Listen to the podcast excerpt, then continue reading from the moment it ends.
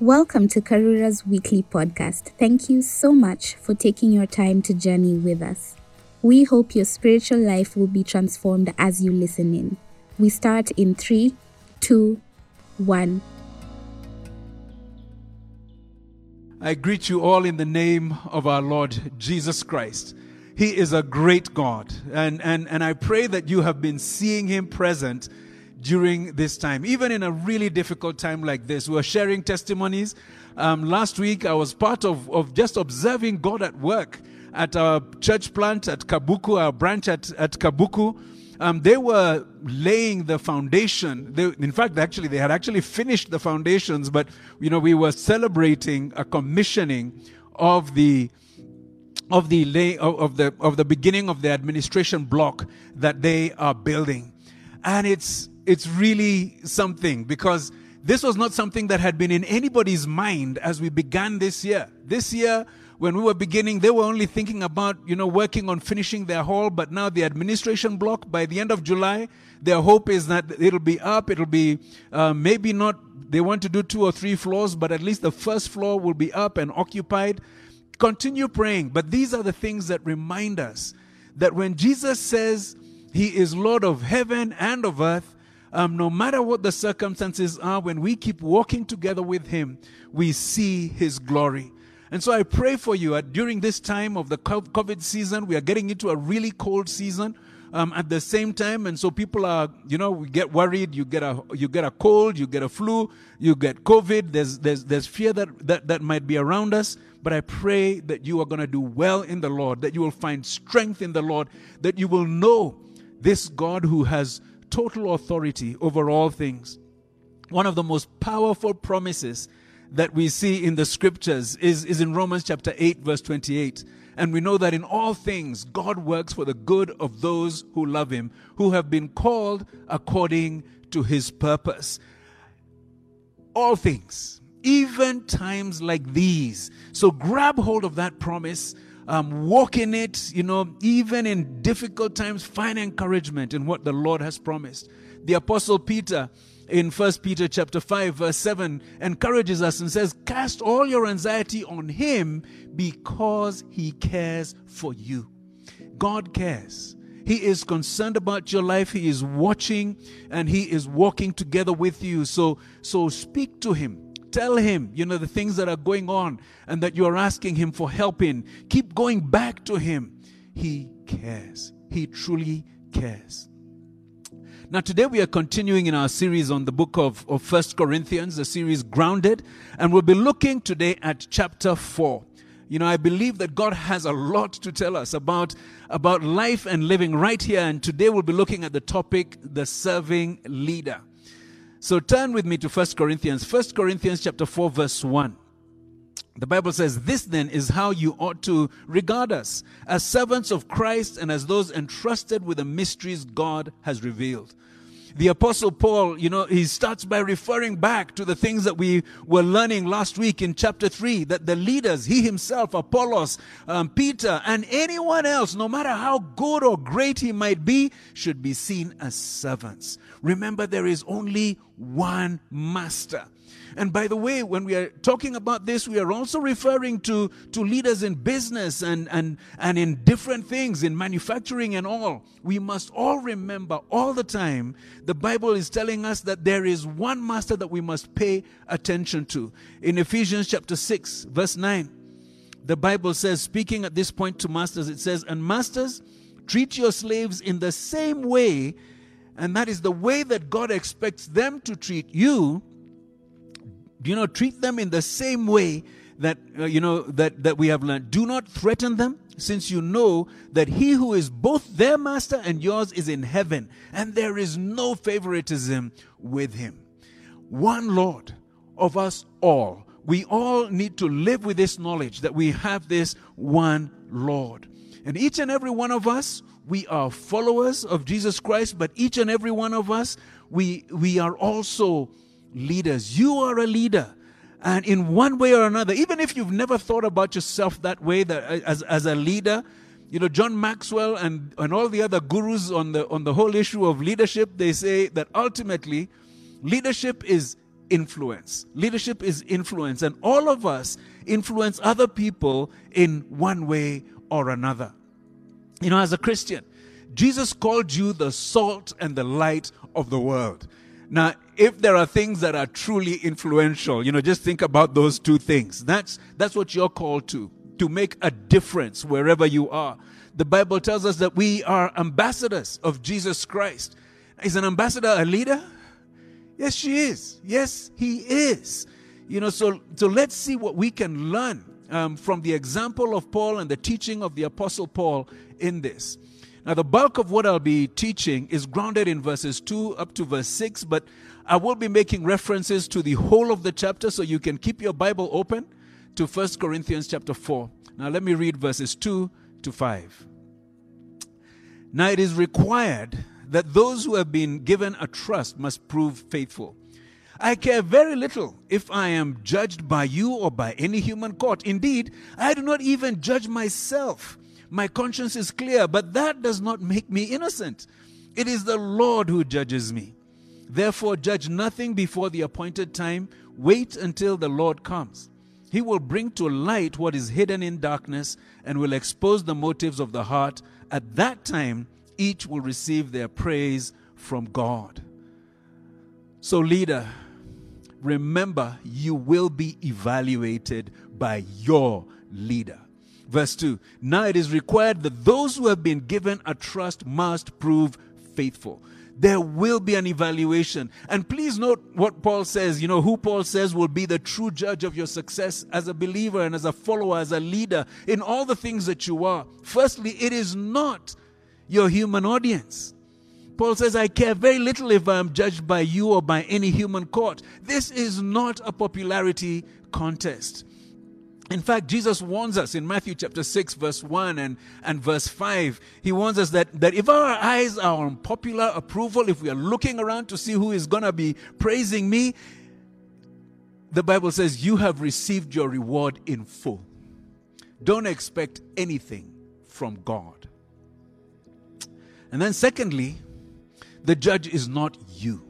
You are not the judge. So please, please please don't trust your own self evaluation. You know, Paul says, Indeed, I do not even judge myself. My conscience is clear, which is important, but that does not make me innocent. You know, I know that in today's world, we are so often encouraged to work to please ourselves. And, and that if you're happy with that work, that's enough. And, and, it's, and it's okay. Well, it's good to be to be free from over relying on others for affirmation. You know, they, they, it can be so destructive and so deceptive. There are those people who will be praising you, and that flattery is puffing you up and making you proud.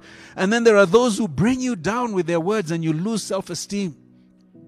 And actually, knowing your own passion and joy and the things that, that, that, that, that drive you forward help you know what God made you for. But there's a true measure and that true measure, who is going to give that final judgment, it's not you. It's not your measure, ultimately. You know, for example, think about um, a, a top performer getting a promotion to be over the team. You know, she doesn't quite understand her new responsibility, but she decides, oh, well, I'm going to really work hard. And she works hard, increases her production by 30%. And it's a wow. She feels really good about where she's at. But when the time comes for evaluations, you know, she hears your team members haven't grown. In fact, the team production has, has actually gone down a little bit because your eye wasn't on them. And, and she may get frustrated because, you know, doesn't this, doesn't she know that I've worked so hard, that I've been so, so productive? But if it's not the work the boss expected, then you failed. If that's not what you were expected to do, you failed. It is the Lord who judges me. That's the true measure. And in verse 5, he goes on to say, we will, He will bring to light what is hidden in darkness and will expose the motives of the heart. At that time, each will receive their praise from God. That is the true evaluation that at the end, God Himself would say, Well done, good and faithful servant. Enter into your master's happiness. Now we see here that God is evaluating everything. He is looking and seeing even those things that that we don't want anyone else to see, those things that we are not proud of, um, we've kept in the dark.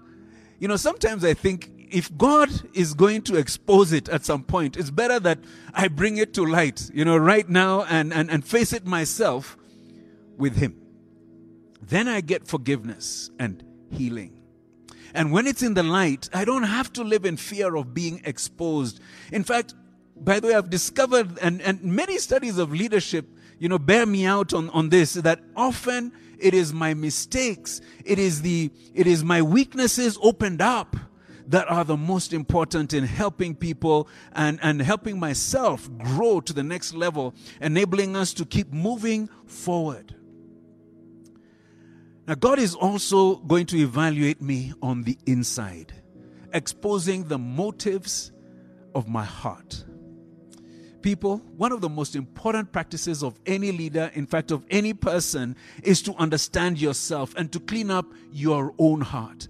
That will enable you to lead much better, with more integrity and with less fear. It will also ensure, by the way, that at the final evaluation before your master, you pass.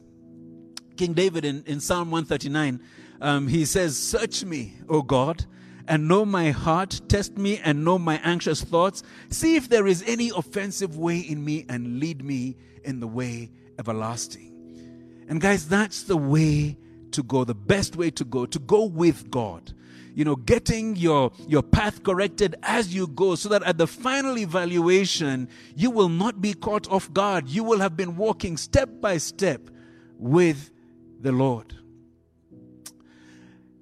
Now the second portion of my sermon is on biblical leadership is understanding how we lead as as christians. Um, so let me read verse 6 it says now brothers and sisters i have applied these things to myself and apollos for your benefit so that you may learn from us the meaning of the saying, Do not go beyond what is written. Then you will not be puffed up in being a follower of one of us over and against the other. You know, Paul is giving him, himself, and Apollos as examples of the biblical pattern of leadership, how a leader is supposed to be behaving. And the reason that he's doing this? So that they can stay in step with the teaching of the scriptures, in, in step with what is written. And where can we see this pattern? I want to look, you know, at, at, at, at, what Jesus teaches the disciples in Matthew chapter 20, verse 25 to 28, and we'll also look um, in the Old Testament, one of the older writings. Matthew 20, 25 to 28. Jesus called them together and said, you know that the rulers of the Gentiles lord it over them, and their high officials exercise authority over them. Not so with you. Instead, whoever wants to become great among you must be your servant, and whoever wants to be first must be your slave. Just as the Son of Man did not come to be served, but to serve and to give his life as a ransom for many. Whoever wants to be great among you must be your servant. Even Jesus came to serve. So, seeking to understand leadership, how do we define, how should we define a leader? The world says that leadership is about being on top. But God's definition, in God's view, leadership is about serving, even slaving. You know, the leader isn't just on top barking out orders, he is thinking about the people. His goal uh, is not just himself, it's not just his glory, it's not just his profit. It's about humility. It recognizes the true value of people. Everybody's been made in God's image, even the servants. They bear the image of God, and that must be honored. It's also about sacrificial service. I want to read a piece from a, from a talk titled The Christian Meaning of Leadership, given by Nicholas Dujmovic um, at, a, at a church conference way back in 1999. He says, True leadership is not, as the world teaches, getting the parade to go your way. It's not organizing efforts and, and drawing up lists and involving everyone to accomplish a set of goals. Rather, as Christ teaches, leadership is service performed in love, it is obedience, it is deference, and it is humility. We cannot deny that the essence of true leadership is service because our Lord Himself says so. You know, in calling His disciples, He said, You know, come follow me. Not come and I'll show you how to set up a ministry to achieve your goals really effectively. No, come follow me. Now, Jesus, of course, gave the apostles authority to bind and to loose, but more often, he contrasted what the apostles were to do with what worldly leadership is all about. The icon of leadership in the church is Christ Himself, the eternal Logos, the Alpha and the Omega, the way, the truth, and the life, washing the dirty feet of His disciples. Now, you guys know that story in John chapter 13. Foot washing was, was slave work, that was the bottom level labor, and Jesus did it. Then in verse 14, he tells them, Now that I, your Lord and teacher, have washed your feet, you also must wash one another's feet. He knows he is the master, but he's willing to do the work of the slave for their benefit. And then he commands, and I want you to note that it's that, that word must. He commands that they and therefore we should follow that example. Do not go beyond what is written. In the Old Testament, we have a passage about the servant of God, the Messiah, the anointed leader who was coming. And we know that this is about Jesus himself. Isaiah 42, verses 1 to 4. God says, Here is my servant, whom I uphold, my chosen one, in whom I delight. I will put my spirit in him, and he will bring justice to the nations. He will not shout or cry out or raise his voice in the streets. A bruised reed he will not break, and a smoldering wick he will not snuff out. In faithfulness he will bring forth justice. He will not falter or be discouraged till he establishes justice on earth. In his teaching, the islands will put their hope. What are some of the lessons on, on, on that we can learn from this? What, what is the character of this leader? Well, the first thing that is so loud is gentleness and humility. He cares, genuinely cares about people and their circumstances. This is not a bully or a user. He is a healer and an encourager. That little flicker, that little flicker of fire that shows that there's still some life that is left there, he won't just say he doesn't have time for it and move on. He is a nurturer. We see a person of integrity Justice and faithfulness are not just a goal, they are the path. They are the way of life that this leader is going to take. And then there's perseverance all the way to completion. He looks, you know, he's strong, this leader, even though he is gentle and humble. Any true leader must get the work done and must push forward to the goal until the work is finished. And we see this in this passage.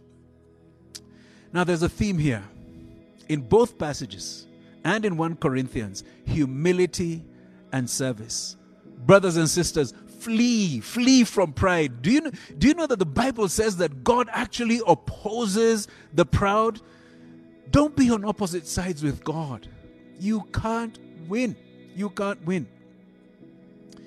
You know, so many of us think that, that getting to the place of leadership is about perks and personal gain and, and glory. And, and that seems to be how the Corinthians were thinking. But you can almost hear the apostle jeering, jeering at them um, from verse 8.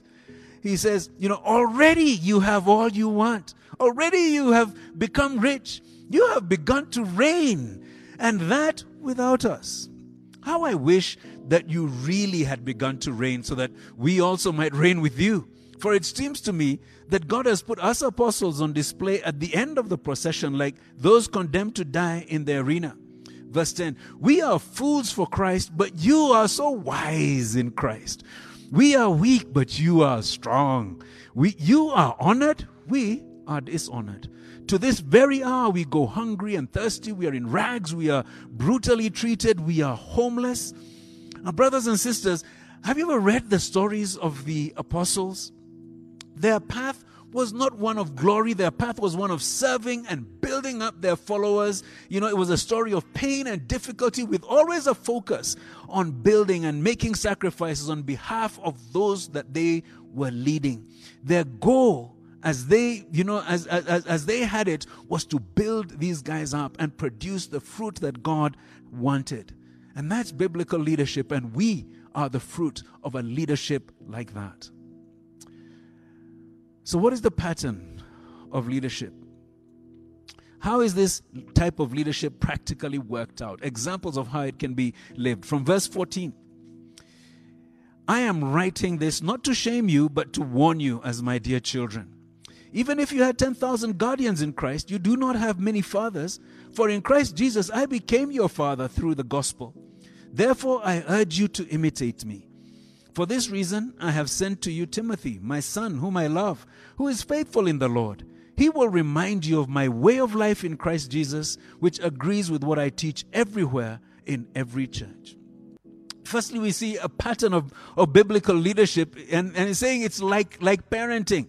You know, he gives that, that, that comparison. It's love and care for them as a parent cares for their child. A true parent is always working to build up and to, and to enable the success of their child. You know, a parent's attention for their child is for their survival and thriving. He cares about them. You know, it is for their growth, helping them to make progress.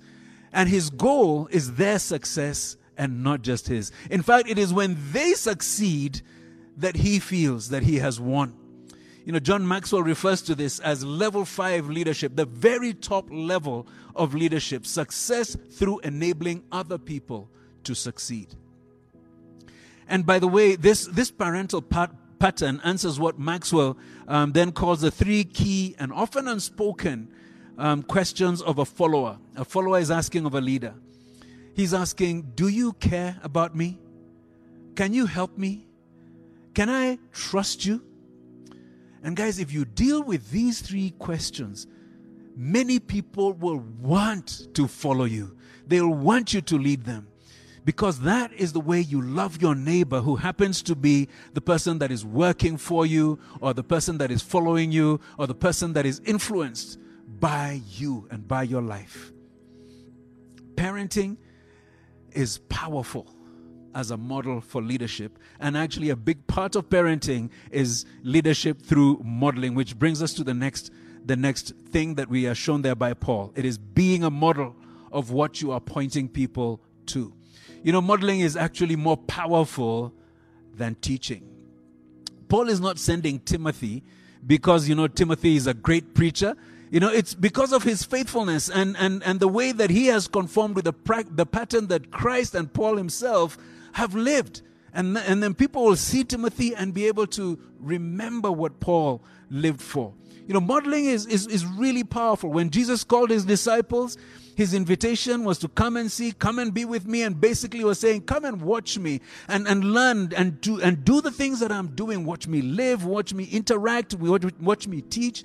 When he was washing the feet of his disciples, you know, he says, Now that you have seen me do this, do it too. You know, the principle, the principal way that Jesus was training his disciples um, was, was, was through modeling. Yes, he mentored them. Yes, he taught them. But his first call was, Come and see, come and be with me. And the results are there to see. You know, Jesus was so confident in his 11 um, apostles led by Peter, and we are the outcome. We are the product. Paul was so confident in Timothy, and, and, and, and, and, and you know, these, these two, they had poured out their lives, everything they had, everything they could into their followers. Now, I pour out but is it everything I can? You know, sometimes and in some areas, yes. But in other areas, I honestly need to grow. And that's an area that you can be praying for me as I as I pour myself out that I'd be effective in in, in being a true and good model. Because modeling is powerful. But modeling requires something very special. It requires integrity. A life that agrees 100% with what you're teaching. And note the integrity, what Paul says. You know, he says his life and teaching are in full agreement with what he te- his his life is in full agreement with what he teaches everywhere he goes not just when not just when in Corinth. You know, the other day I was I was um, going through, I was doing some Bible reading, and my and my daughter Wangechi um, happened to visit, and and so we started talking about what I'd been reading, and and one of the things that had had really stood out for me in my reading that day, I was in the book of Luke, um, was was who Jesus was advising us to give parties for, people to help. And, and, and, and he was saying actually don't, don't focus on giving parties to people who can give a party for you Instead, give a party for those others who can never pay you back because then God will see and He will be the one to reward you. And this, this was a time for me to do some self searching. And I could see, yes, times when I had done this in the past, but I was asking myself, am I consistent? Am I able to be consistently doing something like this?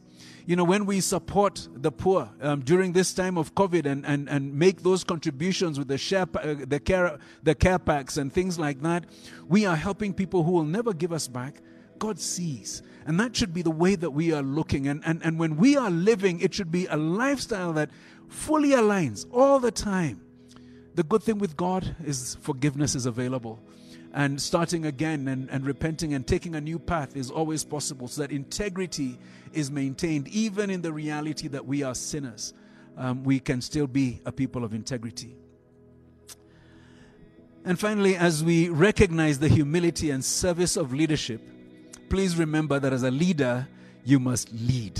There is authority in leadership. You know some of you verse 18, it says, Some of you have become arrogant, as if I were not coming to you, but I will come to you very soon if the Lord is willing. And then I will find out not only how these arrogant people are talking, but what power they have. For the kingdom of God is not a matter of talk, and, but of power. What do you prefer? Shall I come to you with a rod of discipline, or shall I come in love and with a gentle spirit?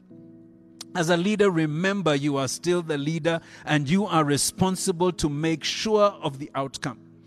You know, discipline and enforcement are part of your role.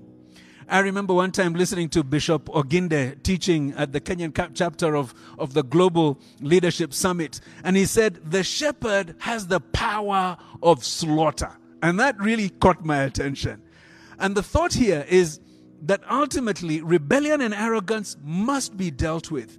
If you are in a place of authority, your authority, your power has been given to you for a reason. And there are times that it must be executed, exercised. The sword of authority is for justice and mercy and, and mercy, you know, the opportunity for change and repentance must be given. And it is an invitation to, to grace and love. And the words of Paul here, he says, Do you want me to come with love and a gentle spirit? Um, that merciful side. But there will be times when the exercise of power is called for. As a parent, you must exercise power. As a teacher, you must exercise power. And as a true friend, there will be times when you must confront and call out someone who's clearly doing wrong, even being defiant about it. You might not have the authority, a positional authority, a special position over someone, but if you have the character of a leader that we've just talked about, humility, service, and, and looking out not just for your own interests, but also for the interests of others, integrity as a, as a model of what you stand for, then you have a different kind of authority the authority of influence. And it's, and it's a strong authority. I know it's been exercised on me, and I have exercised it on others. It's powerful. The ultimate example of leadership, brothers and sisters, a leadership that is selfless, that is servant based, yet powerful and transformational that reaches the very top is our leader, Jesus. Reading from Philippians chapter 2, verse 5 to 11. The Bible says, You, that you and I, must have the same attitude that Christ Jesus had. Though he was God, he did not think of equality with God as something to cling to. Instead, he gave up his divine privileges.